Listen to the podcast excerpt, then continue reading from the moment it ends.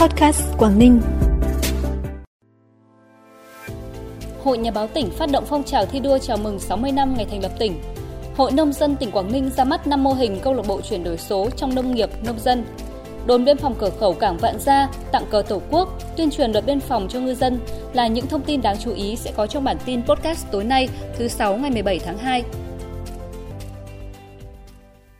Thưa quý vị và các bạn, thực hiện chương trình giám sát năm 2023 của Ủy ban Thường vụ Quốc hội, sáng nay đồng chí Ngô Hoàng Ngân, Phó Bí thư Thường trực tỉnh ủy, trưởng đoàn đại biểu Quốc hội tỉnh đã chủ trì hội nghị thống nhất kế hoạch triển khai thực hiện chương trình giám sát về việc thực hiện chính sách pháp luật về phát triển năng lượng giai đoạn 2016-2021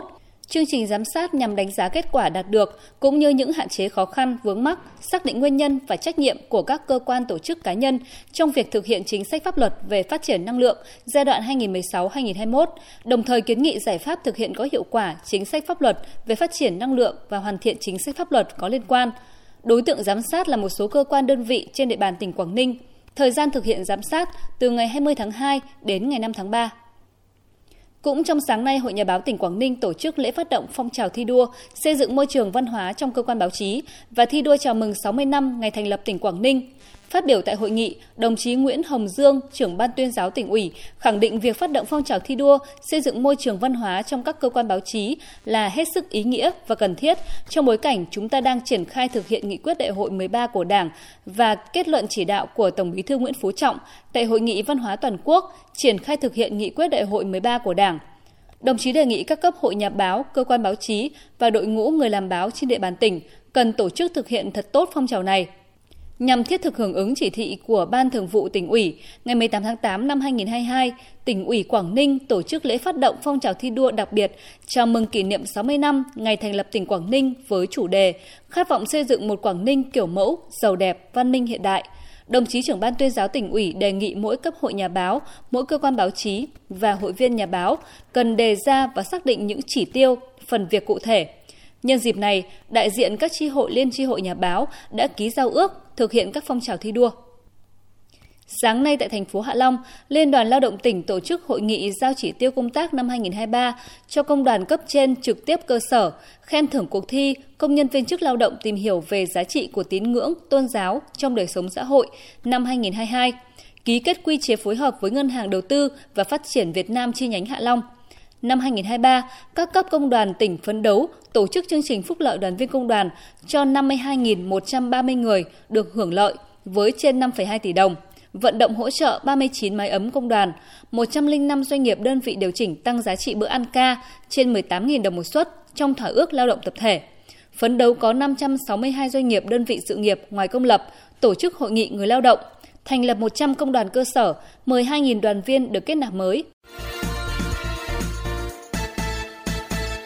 Bản tin tiếp tục với những thông tin đáng chú ý khác. Thực hiện nghị quyết số 16 ngày 16 tháng 7 năm 2021 của Hội đồng Nhân dân tỉnh, phê duyệt chương trình tổng thể phát triển kinh tế xã hội gắn với đảm bảo vững chắc quốc phòng an ninh ở các xã, thôn bản, vùng đồng bào dân tộc thiểu số, miền núi biên giới, hải đảo, giai đoạn 2021-2025, định hướng đến năm 2030, giai đoạn 2021-2022, Ngân hàng Chính sách Xã hội tỉnh đã giải ngân gần 190 tỷ đồng, hoàn thành 100% kế hoạch với 2.630 khách hàng được vay vốn. Triển khai nghị quyết 16 này, trong năm 2023, Ủy ban nhân dân tỉnh tiếp tục ủy thác 50 tỷ đồng cho Ngân hàng Chính sách Xã hội tỉnh để cho người dân vay vốn giải quyết việc làm. Hiện các địa phương đang tiến hành giải ngân theo kế hoạch được giao, dự kiến việc giải ngân sẽ được hoàn thành trong tháng 2 này. Hội Nông dân vừa tổ chức ra mắt 5 mô hình câu lạc bộ chuyển đổi số trong nông nghiệp, nông dân năm 2023 tại các phường Phương Đông, Phương Nam, Thanh Sơn, Bắc Sơn và Quang Trung, thành phố Uông Bí. Theo đó, mỗi câu lạc bộ chuyển đổi số sẽ có 15 thành viên. Hoạt động của câu lạc bộ sẽ tập trung tuyên truyền đến các hội viên nông dân trên địa bàn về chủ trương chuyển đổi số của tỉnh, vai trò lợi ích của chuyển đổi số trong trồng trọt chăn nuôi, các kỹ năng về quảng bá giới thiệu, giao dịch hàng hóa, thanh toán trên sàn thương mại điện tử và mạng xã hội. Sáng nay tại phường Minh Thành, thị xã Quảng Yên, Trung đoàn Cảnh sát cơ động Đông Bắc đã tổ chức lễ khai giảng khóa huấn luyện công dân thực hiện nghĩa vụ tham gia công an nhân dân năm 2023. Trên cơ sở chỉ tiêu huấn luyện, 1.777 công dân được giao, Trung đoàn Cảnh sát cơ động Đông Bắc đã giao cho 3 tiểu đoàn tiếp nhận huấn luyện tại Quảng Ninh. Khóa huấn luyện kéo dài trong thời gian 3 tháng. Nhân dịp này, Trung đoàn Cảnh sát cơ động Đông Bắc cũng đã phát động Tết trồng cây vì một Việt Nam xanh, phấn đấu trồng 10.000 cây xanh trong năm 2023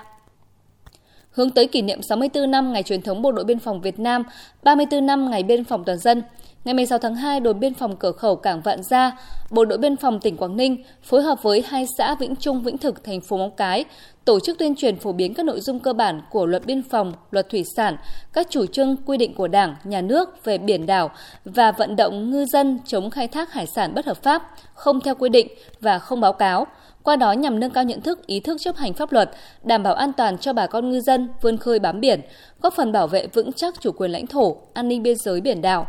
Nhân dịp này, đồn biên phòng cửa khẩu Cảng Vạn Gia phối hợp với với hai xã Vĩnh Trung, Vĩnh Thực tặng 85 cờ tổ quốc cho ngư dân trên địa bàn.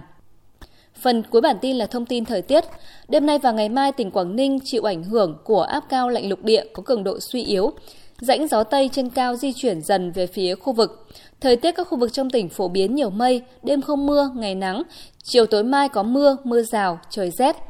Thông tin thời tiết cũng đã khép lại bản tin podcast tối nay. Trân trọng cảm ơn quý vị và các bạn đã dành thời gian quan tâm. Xin kính chào và hẹn gặp lại.